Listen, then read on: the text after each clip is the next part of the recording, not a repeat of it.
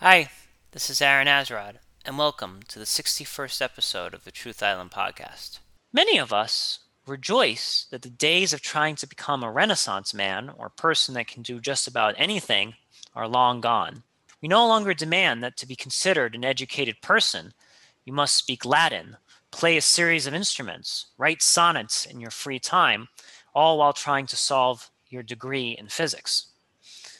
It's important that we as human beings recognize that each of us is truly different and that it makes sense for some of us to specialize in one thing while someone else might need to specialize in something else.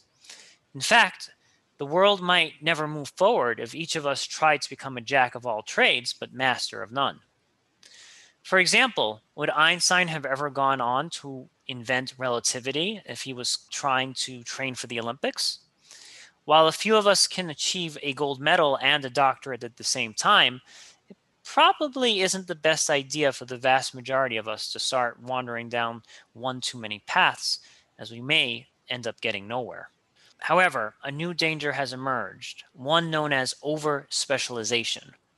For example, someone who might fashion themselves a true history buff might become saddened that they will have to restrict their curiosity to the late Middle Ages for the next several years to satisfy their dissertation.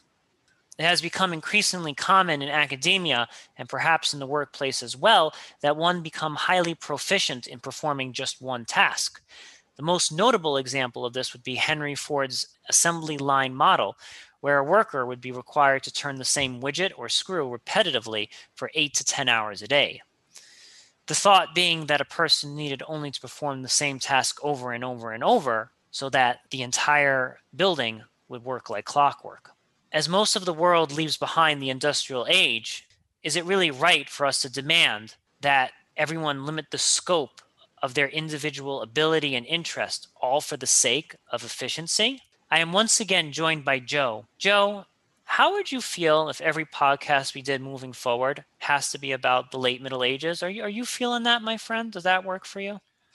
No, not much. I mean, it wouldn't be very interesting for sure. And I think that that's, you know, one of the areas that we ought to cover with this particular topic is that it's it's really not interesting to do the same thing over and over and over again. But not only is it not interesting, I do think that it's actually uh, detrimental to one's career and their personal progression, mm. um, especially when that becomes an obsolete skill. And I think that that's in the world that we're living in, the knowledge based economy, that is becoming something that uh, happens a little bit more quickly than it used to. Yes, and I, I, think even with Henry Ford, you know, Henry Ford is celebrated as being this great pioneer of efficiency, and and and to all respect, he was. But at the same time, like if one of his workers got laid off, I wouldn't necessarily consider them like highly skilled because they kind of did the same thing every single day. And, and not only is it mon- monotonous and tiresome, if that worker loses their job, well, what are they going to how are they going to solicit their skills it's like yeah i'm the tire spinning guy you know like and i right. think that that when you make someone overly specialized you're kind of killing their skill set and killing the diversity of their skill set which in the future is going to make them ever less marketable it also they also have a very closed mind as well they hmm. stop mm. thinking about problems as a whole in general so yes. if you're only focused on the tires, you don't see yourself on how the whole automobile works and why things work, you know, wh- how you can contribute in maybe a different way. And when you're unable to see that, then you become very close minded. This tire becomes your universe. And I think that that's a challenge for how people, you know, not only when they lose their jobs, but how they live their everyday lives and interact with an, an everyday uh, life you know I, I, just thinking about this you know i'm now thinking of people that actually live in, in in the rust belt states and i can't imagine what's going through some guy's head who has you know worked, worked at like a ford motor plant for the past 20 or 30 years and may, maybe there were some that were lucky and they did that job for 30 years and then retired and they gave them like a golden watch or something i don't know but some of them were able to like kind of get through the system and get the pension and then be okay but imagine what that does to a person's psyche that you've been doing the same thing for 25 years, you've lost your job. And just as you said, you thought of the whole world in terms of spinning that tire or doing that one function for the past 20 years like how how can you even reprogram a human being after that? It's almost it's almost like a, a form of like like neglect or, or like a, a form of like mental imprisonment in a way. It is and it doesn't just imprison the individual it imprisons if they have children because they start to think that this is a way of life. I go here i'll work here and this is all there is Mm. And so what happens is it has a residual like you may be fortunate enough where you had a 30 or 40 year career yeah. where no real innovation had taken place and that you got it, you know, you got your pension and got out and you're fine. However, if that's what your kids think that there is going to happen, then their expect expectations of I'm going to have a 30 or 40 year career and it doesn't happen. That world is kind of your world is completely upended from you. And yes. and, and, and so it's like you, you start to think of the world as completely unfair. And i and, and you know peter drucker actually i believe it was peter drucker the great uh, you know management thinker was essentially saying that pretty sure he said the assembly line is one of the worst things that has ever happened to the american worker. And i couldn't agree more and I hope I have it right by uh, Drucker saying that, but I still feel the same way. Mm, either you know, mm. despite you know whether it be Peter Drucker or not, um, you know, I think it really does do a disservice to the idea of uh, of the employee of how they th- begin to think about their job in general and the world in general. Yes, yes. Now I'm going to quote another economist, uh, Big M Marx. And I'm, again, I'm not sure. the, I'm not necessarily the biggest fan of him, but this is something he did get right. And that is a lot of these industrial workplaces alienated the worker from from not only work but, but but from themselves. There was like this alienation that people experience when when you take a human being, right? And and in Marx's time, you had not only adults, but you had sometimes kids as, as young as eight or nine or 10 years old, and you're ripping them out of school. So you're, lib- you're ripping them out of being able to read and write.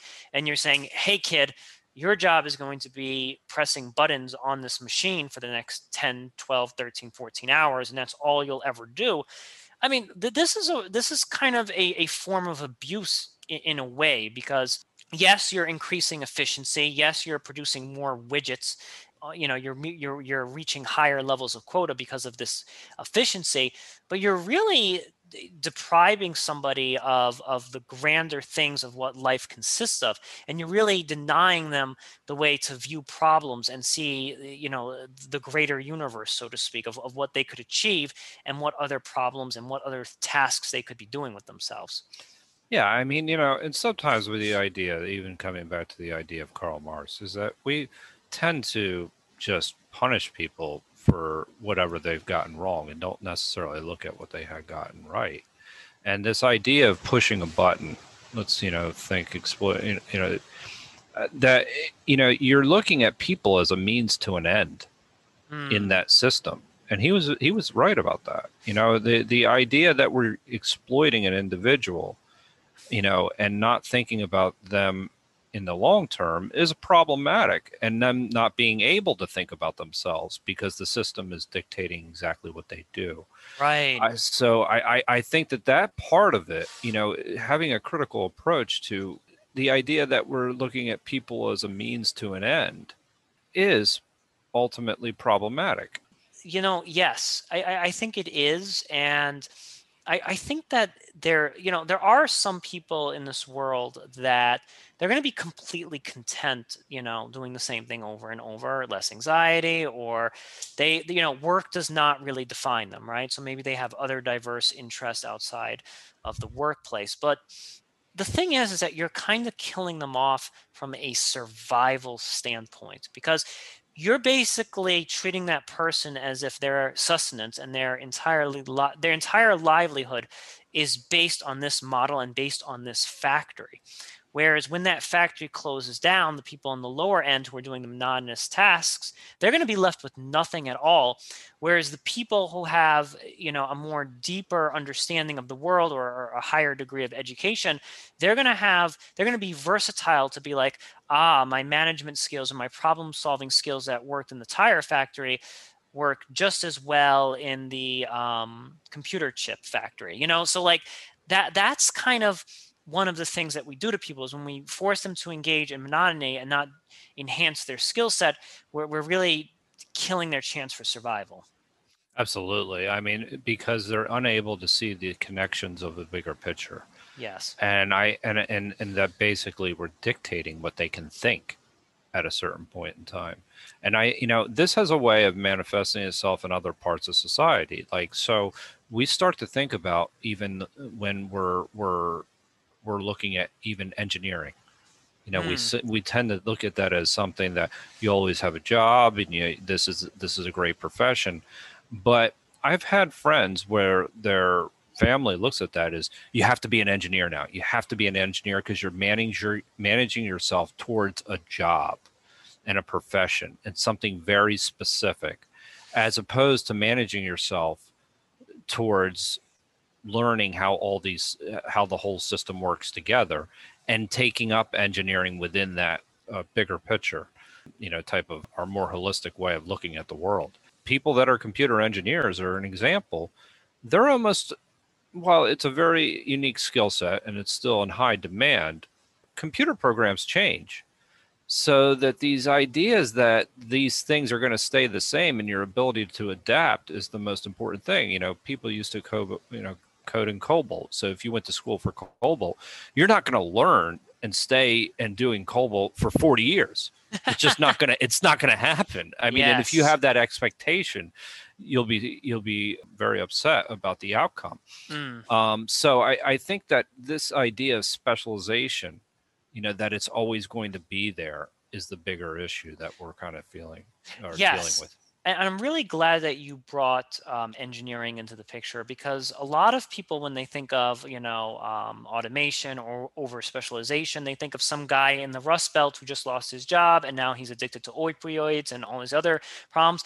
But what they fail to realize, especially maybe some of these like smug, you know, cosmopolitan city folk, right, who have like the fancy engineering degrees, is they think never going to happen to me you know like i i have such a refined and specialized set of skills that the, the, the tide's never going to get up right imagine imagine your city's being flooded and you're like well i live on the 10th floor it's never coming up here the tide's right. never the, the tide's going to wipe away every the basement level folk but not me but what they don't realize is that one things change, right? It doesn't necessarily mean that science or, or technology is replacing you, but it will change and that that might just make your particular specialization obsolete right? I think there was even this thing called uh, back when I w- was younger there was something called macromedia flash. Do you remember that joe uh, I don't. I don't actually. Flash was so there used to be websites. Oh, I do actually. Forgive yeah, me. I do. Yeah, I there do. used to be these websites that use something called Flash, and you could have little videos. Yes. Then I think eventually HTML. I, I don't know anything. My coding friends are laughing at me right now, but they're, they're, they're, they're, they're like Aaron, just stop. But I'm like, I, I, I think eventually HTML or other other things kind of replaced Flash, and you don't see Flash on phones a, as much anymore because it was it used a lot of data it used a lot of um, of the phone's resources. So i think apple apple said we're not enabling flash because it kills our battery or something like that. And then lo and behold oh, Apple doesn't allow Flash anymore. All of these uh, right. developers stopped using Flash on their websites uh, so that they their websites would be compatible with Apple and so forth. And this is an example. Like if you had just known Flash, if you had just that that's the equivalent. Like knowing how to program Flash is the same thing as the widget guy in Henry Ford's assembly line. You're just doing the same thing over and over and over again. You're not seeing the larger picture of of web development. Absolutely. And it's when you have these very unique, specific skills, if you're doing the same thing over and over, that means it can most likely be automated. Mm, right? Yes. Because you really have a defined set of requirements, and this is what you do. And that's what specialization actually unfortunately for some people, uh, it limits them into thinking only within that. Even if you're doing something that's a very difficult task, and we've spoken before offline about how the legal profession is being automated. You know, Yeah. this is a profession that requires a high uh, level of learning, and it's very difficult, very expensive, and yet these jobs are being automated because they're so specific that they're found in, in one company with the idea that they were able to automate most of their legal counsel because many of the questions that they were receiving there was a certain pattern to them.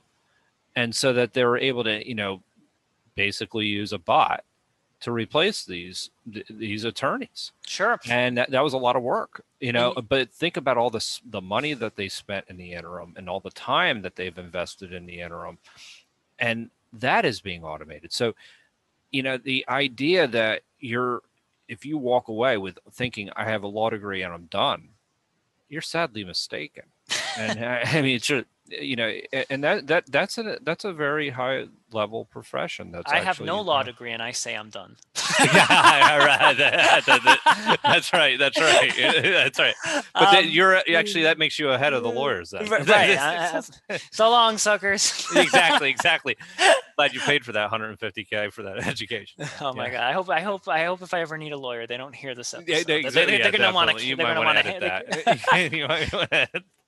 Um, and, and you know what? The funny thing is, is that sad thing is, is that it's also happening uh, in, in in accounting as well. You have these these websites like TurboTax and so forth, and yeah, you still need some high end accountants for like you know nuances in corporate finance law or something like that.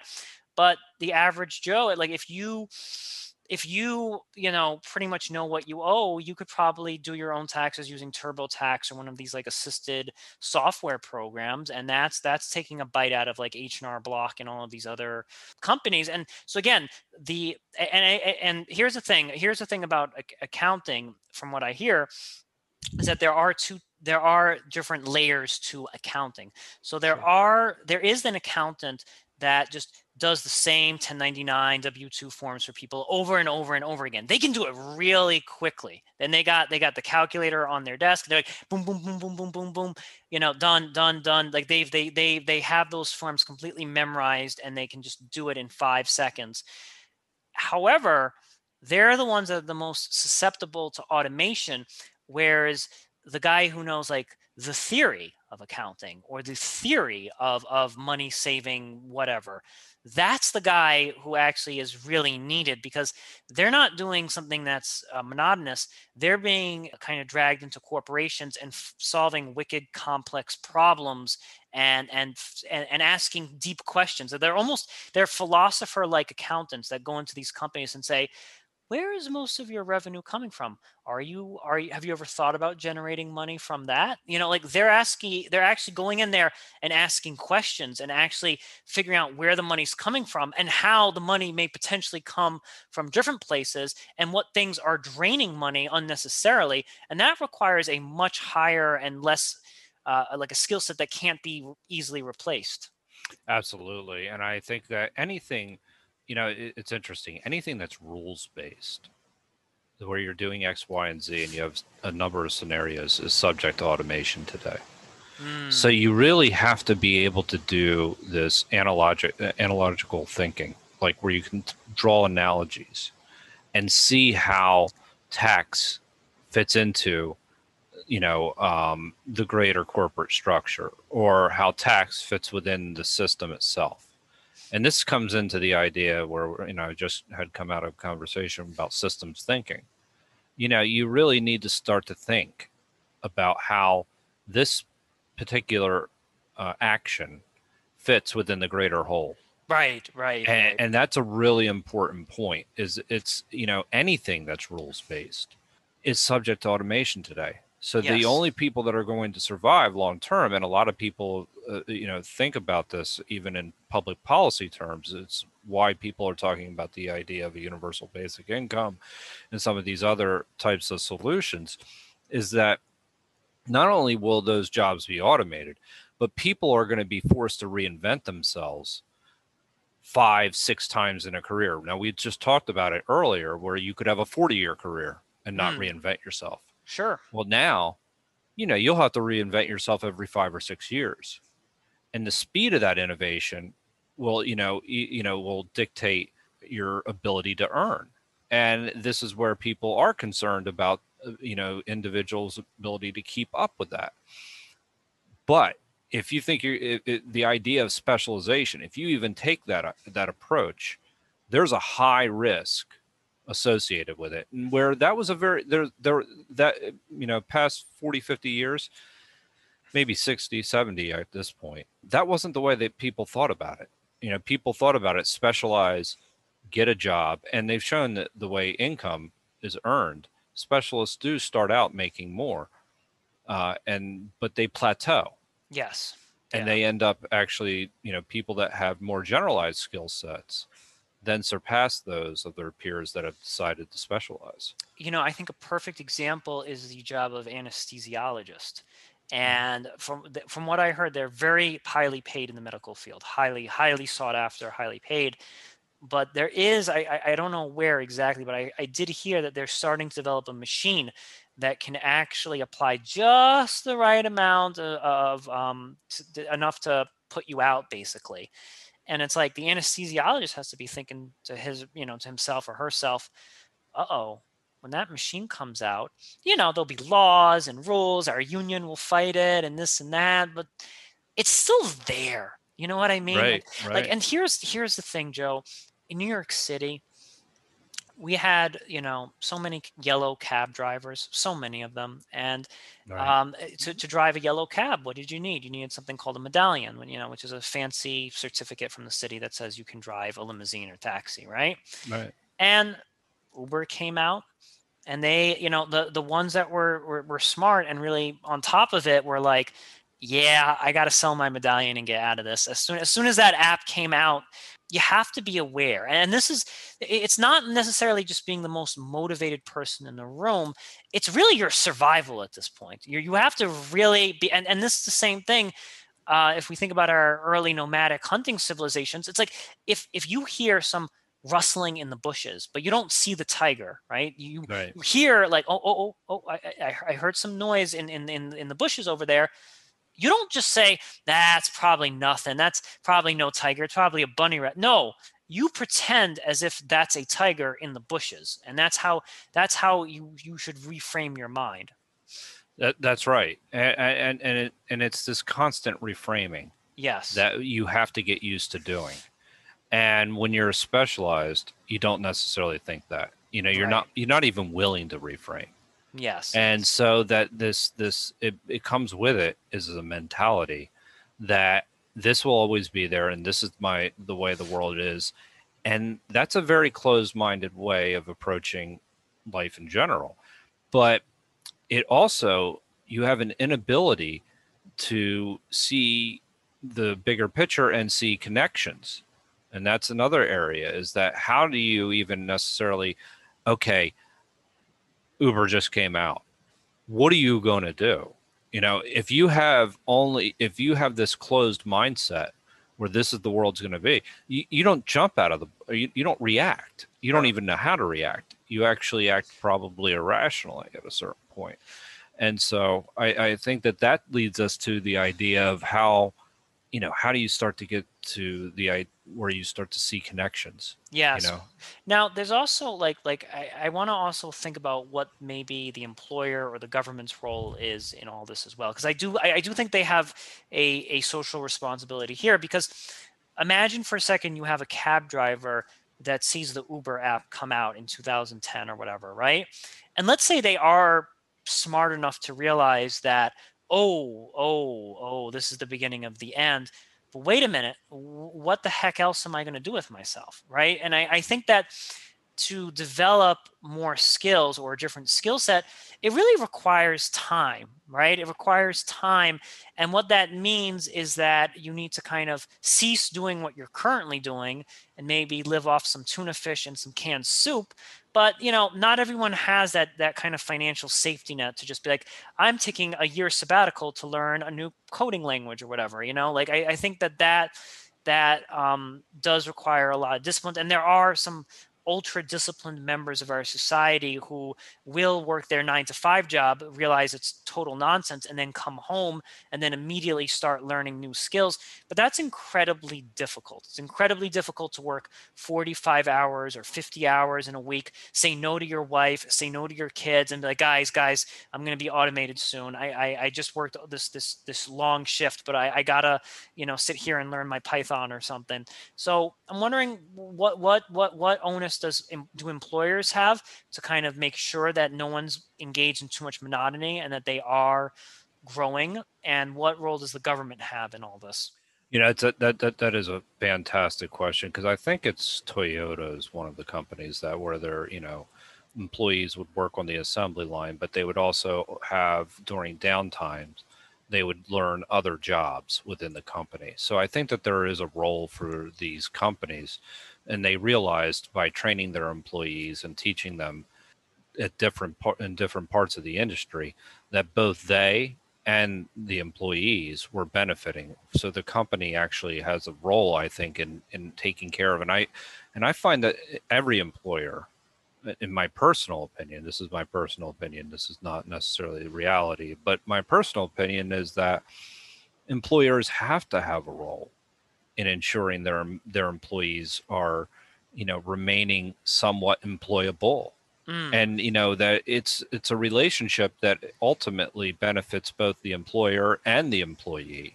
So i think that that is you know you're creating an environment of learning that is really important that's idealistic too though. yeah and eh. and you're gonna you know you are gonna come across some employers not my problem not my right. problem like right. there is gonna be and they're they're gonna just be like well that's nice and all but i i need i i need my i have invest you know i have investors i have uh, you know, a loan out for this business. I have, um, you know, my this is a publicly traded company and so forth. There's a board of director. You know, like they're going to come up with a thousand and one excuses about why they just it's not fiscally safe to do that or whatever. But I think if if there was more studies and more research done about how training versatile workers actually increases productivity, then at least they could have something to go to their board board of directors and be like, "Hey guys, I'm not crazy. Here is the research that shows that this is actually a smart move to play."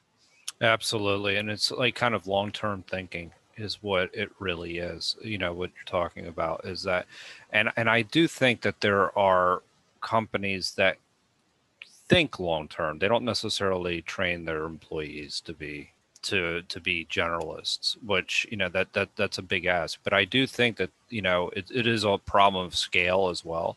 Yeah. You know, at what point is it? Do you need a division of labor within your company because your your company is so big? I mean, you know that it, it, there are these questions that we have to answer. Um, I coming back to the, your previous question is I do think that the government has a role here. Yeah, uh, very well, important. Actually, role. one one thing sure. before we go into the government thing, I'm, I'm sure. just thinking in my head. I'm thinking it's funny that we mentioned uh, the late Middle Ages in my intro, because one of the things that the Middle Ages gave us was crop rotation, right? Uh, you know, and the three field system. So I'm thinking in my head, why, like at the very least, you should be rotating your employees around the circle and have them pick up different hats and it could be like a yearly or or quarterly rotation of like okay you did this for six months but now we're going to have you do this other thing and, and, i think that that's that's a compromise because you can't just walk into work and be like i have no idea what i'm doing today and everything is just a random surprise and, and you you have you know like you're learning everything for the first time every single day you're right th- th- that is completely dysfunctional that is absolutely right. dysfunctional for workers to come in and and probably stressful i would be if sure. i was a worker as much much as I hate monotony, I think it would be highly stressful to go into work every day and be like, here we go again. I have no idea what they're going to want me to do today. But I think there needs to be a like a crop rotation of workers where workers are spending six months doing something and then when that kind of gets old and stale they're being rotated somewhere else yeah in some in some ways i look at that as a uh, uh, you know that's the role of leadership is the idea that you're more invested in your employees' future than they are in theirs. I mean, yes. that's almost in a way that how you have to approach it. And so how you how you get the most out of employees and inspire them to learn at a higher level I think that that's the role of management. I think that's the only role of management because the employees will take care of the company in that case. You know, so I do think that there's there's that that that you're right. You don't want to go to one end of the spectrum where you're figuring out what you're doing today, and that's complete that's complete chaos. You're you going to be a chef Uh, today, Jo- Joe. Exactly. It's like, well, I hope you don't plan on eating. Like, you know, it's like, you know, it's like, or, or you're, you're going to grow with me in this job. You know, it's like, I- so, um, but no, they're this, you know, but at the same time, you know, and, and this, these, even within an organization, these are complex, yeah. you know, problems in the sense, even if you're rotating people, if they know they're there for a short period of time, you know, they may do something that is not necessarily in the long-term interests of of, Hmm. of that position or that company. But that's Yeah. where. But it that- will give you a holistic way of looking at the problem. But the sm- now the okay, and, and again, I think employer employee relations are 50-50, right? Like like absolutely, so I think that the employer does the right thing by giving their employees the opportunity to sit in many seats, wear different hats, and learn as much as they can. Really pad that resume up, really pad that skill set up.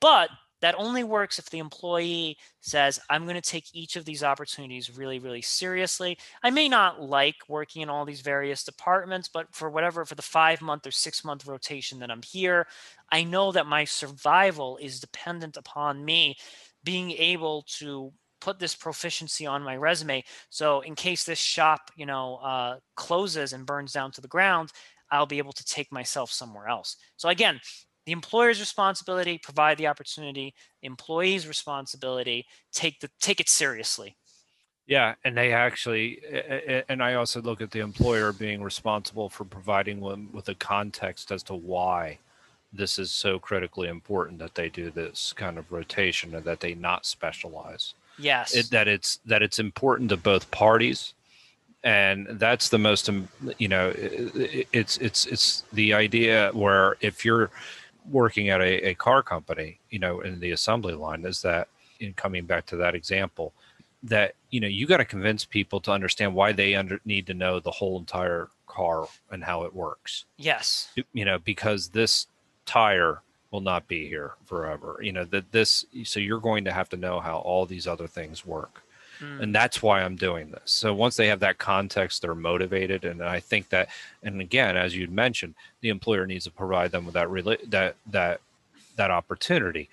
But i think if they understand why it's important and that their survival is based on that then they're going to take a vested interest when they do you know they start to learn a little bit more outside of their narrow way of of working the other the other thing is is in most workplaces they have something called departments like you're in this department and so forth. And what ends up happening is you work with the same people over and over and over again and, and let's be honest it's just it gets stale and it gets a little bit boring but from an from, from a business perspective though it's not really breeding innovation because once you have like 10 conversations with the same guy over and over it's like okay um, well what else you know there's nothing else to talk about and there's no innovation being built.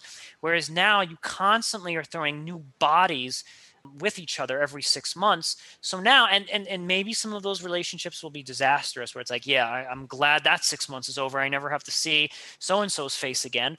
But on the other hand you might be in a situation where it's like whoa I, I i learned so much from that guy and he learned so much from me and now we have a totally better way of doing this all together that we can take to upper management. So that's like innovation is created by mixing diverse people together just mixing people and, when i say diverse i mean just diverse skill sets kind of coming together.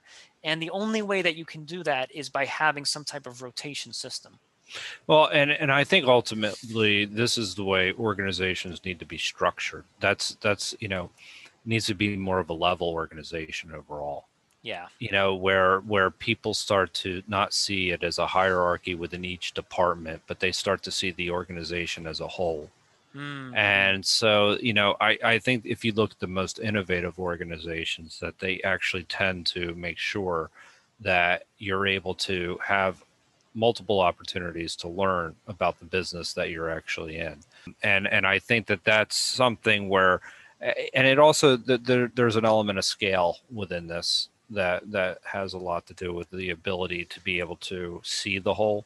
Yeah. But I I but it but I do think that the more siloed, and you know the, the when we're talking about spe- specialization, you're talking about silos, yes. right? yeah. Whether it be information silos, whether it be um, action, you know, where you're actually working, in physical silos, and how these what you're talking about is breaking these silos down. Yeah, yeah, because I, I mean, is there anything that prevents an employee from going to the second to fifth floor and talking with some somebody else or, or, or learning something else? Maybe, maybe not. I don't know. I mean, I would. They're probably like, "Who the hell are you?" Oh, you're that guy from the right. second floor. And Yeah. it just what what happens is that when you're forced to work with different people, it just naturally invites conversation.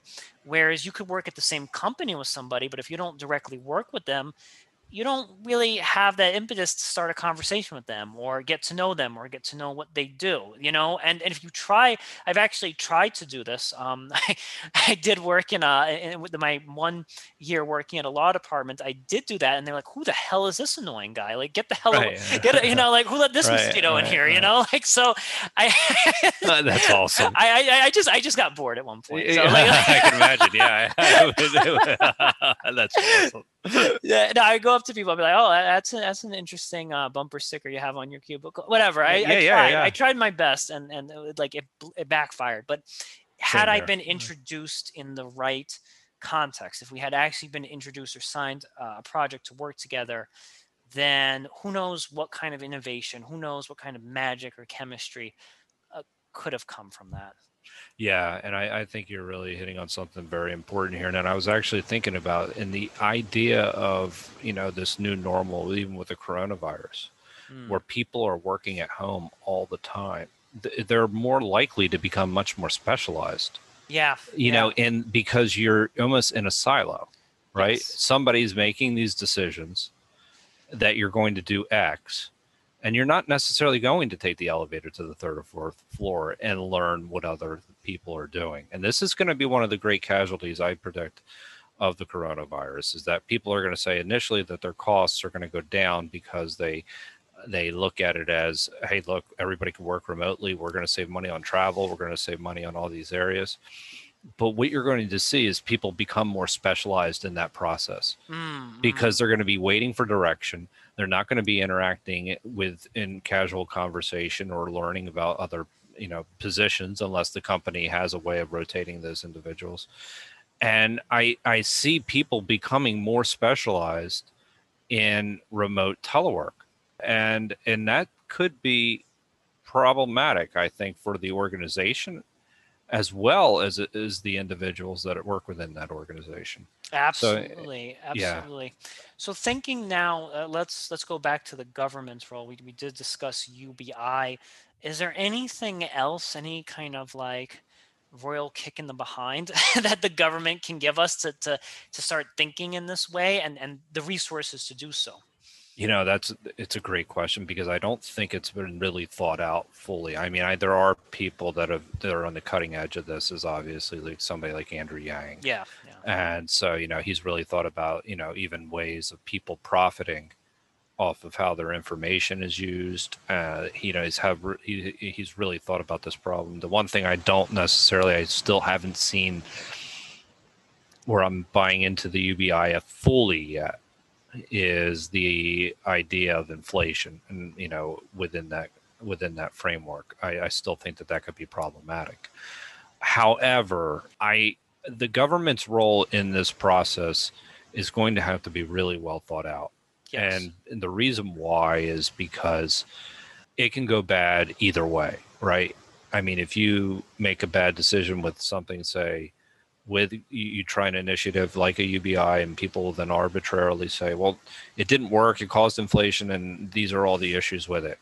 Well, yeah, but you know, it was part of an experiment, and maybe you adjust within that experiment. I personally haven't really thought about it enough yeah. say what I think, what policies I've thought about it qu- uh, uh, uh, to some degree, but not to say emphatically what policies the government ought to be implementing in order to ensure that people are able to reinvent themselves from being specialists to another profession. Not even generalist i'm not going to go so Yeah, far to yeah, say general yeah. but you know you hear about these ideas of oh we'll start a retraining program. And you know that's almost i i've seen you know a lot of studies where they say that the reality of the retraining program really doesn't match what people need or you know don't it doesn't meet what people need in order to become re- truly retrained.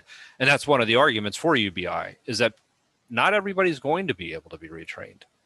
You know that you know if you've done something for 20 20 years and that's what you're good at maybe you worked really hard to get good at that Yeah. that particular profession.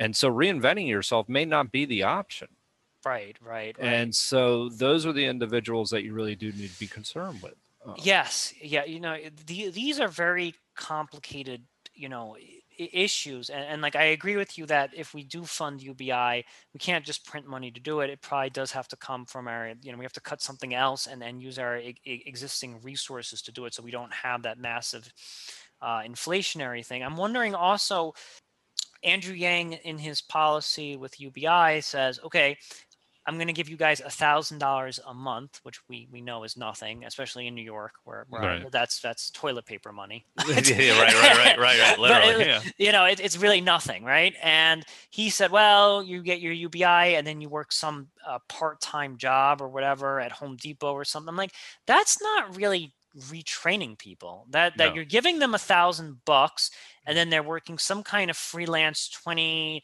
dollar, you know, some some kind of um like part-time job. And I'm like, okay, your life is considerably better and that's freaking awesome. But the retraining element is not really in the equation. And I, I, I agree with you for our, our, our Rust Belt folk who are in their, you know, later 50s, 60s, or 70s, that's that's going to be immensely difficult. I, and I don't, Right. I, I cannot answer that question right now on this program. Um, you know, hopefully the heavens do send someone who can. But I, I think I do think of it as what we could be doing for our younger our, our younger workers whether they're high school or college educated is they they could definitely benefit from a year kind of turnaround program that teaches them like okay this sector is in decline right now however this sector over here is on the rise and i think you can get the fundamentals of something within a year you know? I'm not saying you're going to take some dude and be like all right man you're going from driving trucks to performing heart surgery. Like we're not you know we're not going to have these like year long turnaround programs but i think for certain things like depending on your skill set like we could probably take um, certain mathematicians and train them in to, to do physics or you know there is there is like some cross compatibility between different fields like we, we could probably train um, some social workers to do psychology work or psychology workers to do social work. I think like certain fields have enough mobility that a year of training might be enough to do the patch. And then there also has to be some allowance of the employers as well like okay we have the year of training to fill in the gap and we are also going to have our own onboarding and our own six week training program to also make sure that they're fully integrated within our systems as well Yeah, I mean, and I think you hit the nail on the head with distinguishing the people that are now in the workforce and have been in the workforce for, you know, 15, 20, 30 years, yeah right? yeah. And individuals that are now in school, because I think that that's where we have to look is we have to look at our educational system and determine what are we actually preparing people to do. Yes. And then what is the value of that going forward? You know because uh, ultimately we need to be training people on how to learn. Right. And i think that school does that to some degree but not in the I- right now we're we're valuing people that what they specialize you know they specialize in engineering. They specialize i mean they become uh, or you know they specialize in um, even accounting you know the, the, these very very narrow areas where we actually need to be starting to focus on more of a- and i said more of a liberal arts education. Yes. You know, uh, uh, we need to be giving people tools for the ability to reinvent themselves and and that's thinking you know, and how do we get people to start to really comprehend at a higher level? Yes. And the and the specialist format, or you know, the, that that we use now, doesn't work it's funny, eh, you know, it's really funny you mentioned that. And I think it was Elon Musk who said this, but I might be getting that wrong. You know, like having a STEM degree today is freaking awesome. But in 20 and 30 years from now, it's going to be the philosophy degree that rules above all else because it's this idea that you're you're being trained to to see big solve big picture problems now here's here's here's the reality of this though is how many people can be trained to be very broad philosophers and, and be able to like think constantly in a big picture way? And i i'm scratching my chin like is that something that's even possible? Because i, I am I'm, I'm actually thinking about this i'm actually thinking about the end road of this of like how how are we how are we going to teach people to be naturally curious about things and naturally inquisitive and naturally uh, you know and, and this is something that that I, I i i don't really have an answer to because i think that over specially you know i think there's employers like people to specialize and there is a lot of employees and I, I have I, I, have to i get bored very quickly and i think what makes someone a philosopher is that how bored do you get like, do you get bored really quickly? So if you get bored really quickly and you're you get curious about other things, then you kind of have like a philosophical mind. But there's a lot of people who like to just do the same thing all, all the time. They like to be an expert in their one little tiny niche, and that makes right. them feel good. And I'm wondering if all of these people can be trained to be philosophers or to be these very versatile creatures that that look at the world in a very very broad and and very like wide lens i, I don't know if it's even possible no i i don't think you can train someone but yeah. what you have to do is somehow incentivize it mm-hmm, mm-hmm. and i think that that can because ultimately what do you need to be a generalist? That's the uh, opposite of a specialist. And one of those things that you need is you need to be curious. Yes, absolutely. And so the idea of curiosity is something that you don't necessarily teach, but you can incentivize it. And I think that that's where we have to start looking at incentive structures within schools and and and, and therefore afterwards. Oh, well, see, we're getting really, really, really deep here because I would almost argue that if you have true curiosity, you don't need an incentive. Uh, no, but, but, but maybe maybe maybe maybe I'm wrong. You're absolutely right. no, you're, you're absolutely right. But but this is coming back to the question of we can't teach people to be curious, right? Yeah, yeah. So yeah. we can't teach this. So what else can you do? Right. So yeah. you have to have the certain proper. You have to have an, an incentive structure where people start to say, okay, it's in my best interest to be curious. Mm-hmm. and how that framework would look i'm not sure. Yeah. But the, the, the distinction being is that you want to get as many people to be open and generalist as you possibly can and the only way you can do that i i've you know in my my limited knowledge is through incentives. And and and you know and I, I i think that there's the naturally curious individuals that are always going to be naturally curious and they're always going to be inform, you know seeking for for knowledge and and ways of uh, of making a living or, or contributing to society. But it's it's the questions of then there's the third group you know who can do that and who right, can't. right.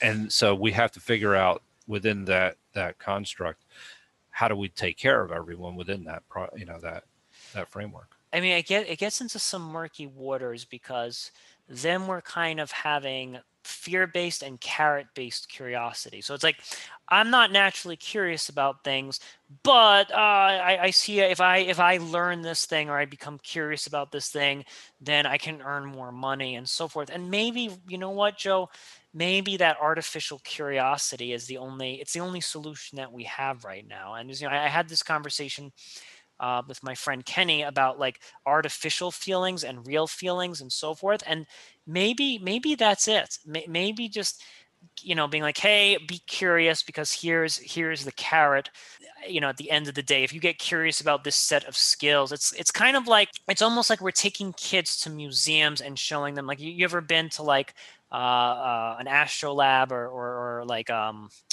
what's the word i'm looking for uh, uh planetarium yeah sure you know and, and it's just like this idea like the the underlying like the reason that i think part of the reason I think that planetariums exist is to be like, look at the universe, look at this, and here's a career that you can do based on that. Like, like this curiosity is basically being used as a means of like, where do you see yourself earning a living through this curiosity? It's not necessarily curiosity for the sake of, but it's just it's just basically creating this curiosity so people will will, will gravitate towards their self-preservation and their identity you know, and I think that this comes back to an earlier conversation that we had about the idea of valuing questions, right? Yeah, so that yeah. you start to see the universe, then you start to ask the question, how do you fit in it? And I and I think that but once you have an idea what the universe is, you're already thinking more along the lines of uh, a generalist because you start to see your role and you'll see if your role is going to change. Right, right. And your abilities to change within that you know this is all idealistic but i do think that these are real issues that we need to start thinking about because i i, I see this as uh, employment becoming a real problem for you know a lot of people in the next 10 years i'm not even saying this is that far off we're not talking about yeah we're know, not you know it, it, you start looking at the the cost of you know doing business and certain manual labor that's involved you're going to automate it at a certain point, and it's not necessarily going to be insul- You're not going to be insulated if you're even in the medical profession, certain to certain degrees, maybe in diagnostic, but but not necessarily in the surgical realm. You know, there there are machines that do better, yes, than than humans. So maybe look, this is maybe one practical step we can all take, and this is something I've done in every single job that I've had, even in teaching. I think everybody right now who's listening needs to stop what they're doing for just a second and just say, why am I doing this? And, and, what I mean by that question very specifically is why is what I am doing important? Who is looking at what I'm doing? How is it serving a greater good? How is it contributing to a larger whatever? And maybe you don't have that answer right now. Start looking it up. Start doing some research and figuring out how your little cog in the machine is actually making that machine run and if that mach- if that machine should even be running in the first place and i think that if we all kind of did that and, and this goes from your mechanic all the way up to your college professor who's studying like just the late middle ages right now is if everybody does that they may they, they may find some dark truth and be like holy crap what I'm studying is not all that important and there's not many practical applications, or the application that once existed is no longer the case. And, and we can at least become, we can start developing self awareness of our own over specialization and our need to break from it. Yeah, I think having a warning system of specialization, you know, yes, yes. if you're planning to only do this, that there's a risk mm. associated with it. It's almost like you you know, like going to school would almost be like having a pack of cigarettes labeled by this labeled by this surgeon surgeon in general saying, if you specialize in one thing, you're going to be in a lot of trouble. Like you know, it, that's essentially is part of the enrollment. So you can go in there and smoke all you want, but there's going to be problems with this. So I, I you know, I, I think that there it's going to be self awareness, but there's also just a an awareness to understanding the context of what the risks are of being a specialist and i think that that's something that we can even look at where uh, you're talking about that even speaking about people that are very specific in academia. Yeah right, right. you know that that that you know there's a risk here. And you know that if you're overly specialized that you may have a problem with employment down the line. And i think that if people get the message, you know, then maybe there's that's where you kind of have an incentive structure in addition to that, where people, you know, learn more of a variety of, of skill sets, then at least that's at least giving people a chance to understand they're not blindsided when something goes wrong. That's Yeah. the key. That's what you really want to prevent. You don't want the guy who's putting a tire on the car to be blindsided. Yes, yes. and- That's that's the most important part. And I think you're really onto something here, Joe. I'm not the biggest fan of like fear-based systems, but but yes, I think from a very practical standpoint, risk analysis for what you're doing is really important. You know, if you're if someone's tricking you into learning something very niche, you really have to be like, well, let's say the research goes in this other direction, you know, like like and you have to really think. You have to really think deeply like in 10 years from now is uber going to overtake my taxi and you know if you're if you're studying a specific s- if you're studying a very specific branch of science you, you need to be curious about other branches of science because you never know when your branch of science may go d- defunct because we, we do have defunct you know I, I think i spoke to you offline about crane, cranology or, or studying Right, like right, the, right. the skull or something like that and it's like these people you know got doctorates and dedicated their lives to cranology or, or you know and all of these other kind of debunked pseudosciences right now. And if they had just had the curiosity to be like hey what's that guy doing uh, with a microscope right now? Oh, oh he's studying cell you know like if they had just been a little curious outside of what specifically they were studying then they could have reinvented themselves and they could have been on the winning ticket. And I, I, think I think yeah, you know, it sucks that we have to appeal to fear right now, but you're right, Joe. I think that's the only way moving forward right now. I think it, you know, but it's it's appealing. I don't want to necessarily say fear, but also reality. Yeah. But. I think there's another aspect of this that's really important that you just kind of alluded to is this idea that we don't focus necessarily on monetary value either. You Mm. know, because I think when people start to say this is the industry or even this skill set tends to give you this type of reward, it becomes a closed system of thinking, right? Yes. You're only managing yourself towards this one in particular value, which is actually, you know, not necessarily real. And in, and part of that is you may not we're not that good at predicting you know so that it's not a question of of uh you know it, i think it's more of a question of trying to create a certain degree of awareness that that people then can try start to understand the importance of lateral thinking yes, yes. not necessarily not necessarily looking at it from uh, the value of just let me take as many classes as I can because then I'll get a certain reward out of this.